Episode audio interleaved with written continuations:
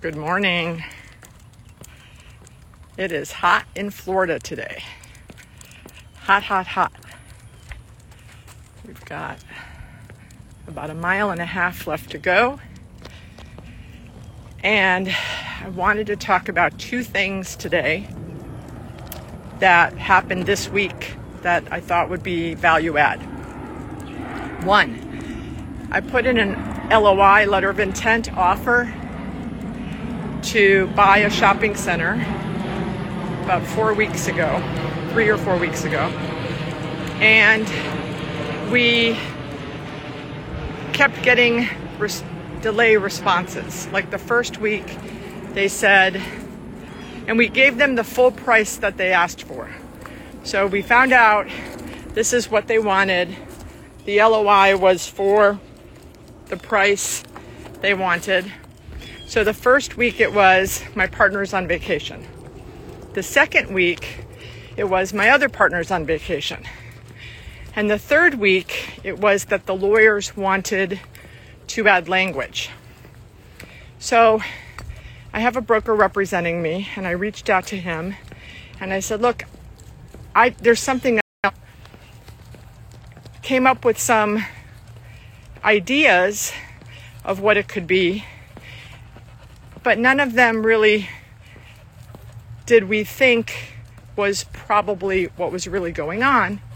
So I said, let's get the one of the principals on the phone because maybe they don't want to sell.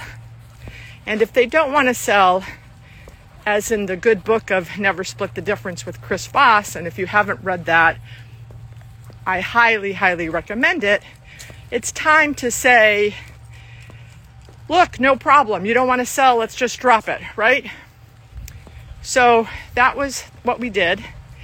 We got a call with one of the principals, and I'm very happy to say that on the call, he said, You're going to get the LOI tomorrow. We, we really do want to sell. And do you hear that? I wonder if I'll make it home before that thunder brings down pouring rain. So, anyway, we did get the LOI, yay, and the deal is proceeding. Keep your fingers crossed that I will be buying another shopping center. But the important thing is when the when deals start getting delays or pauses and the responses you're getting don't seem to be true, it's time to maybe do the takeaway, which is what Chris Voss says, and um, you know, kind of, you know, shit or get off the pot. So I'm happy that we're moving on, but I was also prepared if they said, yeah, we've just decided we don't want to sell. Okay, no problem, because the energy that we put out in following up with whether it's a lease, you know, a prospect, an LOI, new business. It's a lot of energy that can distract you from things that are really happening that you should really put your attention towards. So don't be afraid to kind of stop and say, hey, do we have a deal or not?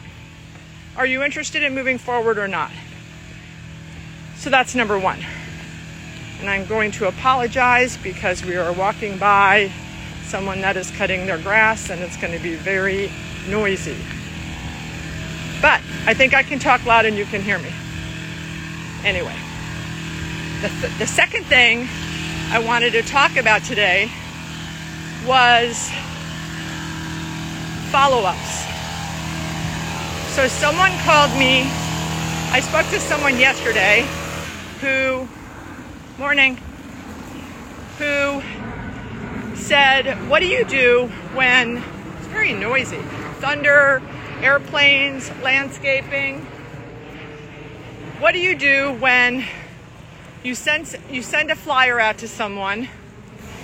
Uh, this in this instance, it was a tenant rep broker, and she sent an email to the tenant saying, are you do you have someone helping you find locations in you know, X city, and the tenant, which by the way, my advice is never ask a question that you can find the answer to yourself. So she probably could have found the answer out without asking the retailer, but you know, whatever. So call, so she called the retailer, she emailed the retailer, do you have someone helping you find locations in X city? The retailer responded and said, yes, Beth Azor reps me. Not me, but you know, she named the person. This broker reps me. If you have any sites, send them to this broker. So the person was asking me, I want to send an email back saying, Oh, she's good. Beth Azor's good. You've got a good broker. But if you ever change your mind, I would like to rep you. What do you think? And I said, I wouldn't do that. That doesn't add any value. Instead, what I would do to set yourself apart from the rest, basically, you're just saying, hey, you know, I hope you change your mind and hire me. Right? So you've already, she was already going to write, oh, she's a good broker. So you're not adding anything of value. You're just asking the person to change their mind. And that's what I find with a lot of my students when they send follow up emails. They're not adding anything of value. They're just hoping the person has changed their mind, changed their mind on a no, or I just went through a cobweb, or that they have made a decision that maybe they haven't been responding. And my same advice to you guys that have sent, let's say, a proposal out, if the person hasn't responded in three weeks and you keep sending the email saying, Did you make a decision? You didn't give them enough information or value for them to make the decision. 100%. So, what I said, what I would do in that situation is okay, great, Beth Azor is a great broker. By the way, here are three or four sites that I'm aware of. I'm not sure if you are, hopefully, Beth is, that might help you in your expansion in so and so city. So I know many of you are going to say, why would I give that free information? Well, for me, I believe that the more value you can add and the more that you can show that you are an expert, more sites are going to come available. I know it's a tight market right now, but you're, you're trying to prove your worth and your value for the next five or 10 years, not the next two weeks or the next two months.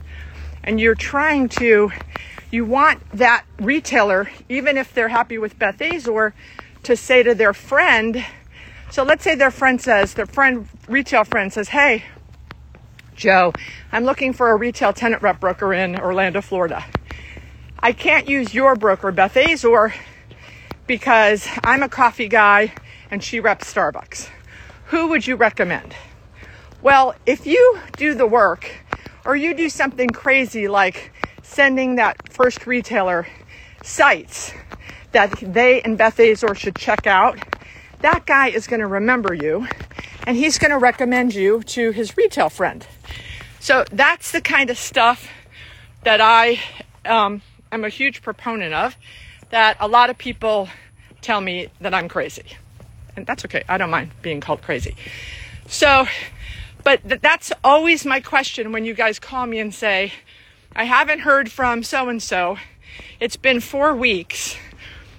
You know, what should I do? I keep emailing them. Stop emailing them and add something of value. What can you add of value that's interesting to them? To, for those of you, which are many, many of you are involved in the car wash industry right now. Many tenant rep brokers are involved in the car wash industry right now. I must get a call a week about someone in a new car wash. So, for those hot off the presses, today, Wall Street Journal, huge article about car washes and private equity. So, if you are trying to pitch a car wash tenant rep, or even if you're working with a morning with a car wash as a tenant rep, you should send that article to your client. Even like I sent it to someone today, assuming that they saw it, because I know this person reads the Wall Street Journal every day. And guess what? At 8:15 this morning, they hadn't read it. And they were, "Thank you for calling it to my attention." Awesome. So that's also some other things you can do when you're following up or keeping in touch is sending articles that they would find some interest in. So, in summary, when the deals get stale or pause, and for me personally, what the heck is going on with my LOI? I'm going to pull it, but get someone on the phone that I can talk to because you know, if the guy doesn't want to sell, he doesn't want to sell. Let's move on. It's distracting me, right? Every day I'm waiting. They're going to I mean, call in the broker. Are they going to send the LOI? What's going on with the, so move on or move out. And then two, you have to have something of value every time you follow up. If all you're doing is saying, Did you make a decision yet? Have you changed your mind yet? That's not valuable. That's being a pain in the ass. So, those are my two ideas today when I'm walking with Mr. Miss Mowgli. There you are. And we're completing our four miles. The last thing, I was thinking about this earlier. All you guys that don't like to prospect, I love to prospect. I hate working out. I didn't want to walk four miles, but you got to do what you got to do. So do something you don't want to do today. Go out and do it. And then the rest of your day you've got free. You all can prospect on IG and Facebook before you hit go out into the streets today. Just do 10 Instagram DMs and you'll feel good. Great. Have a great day.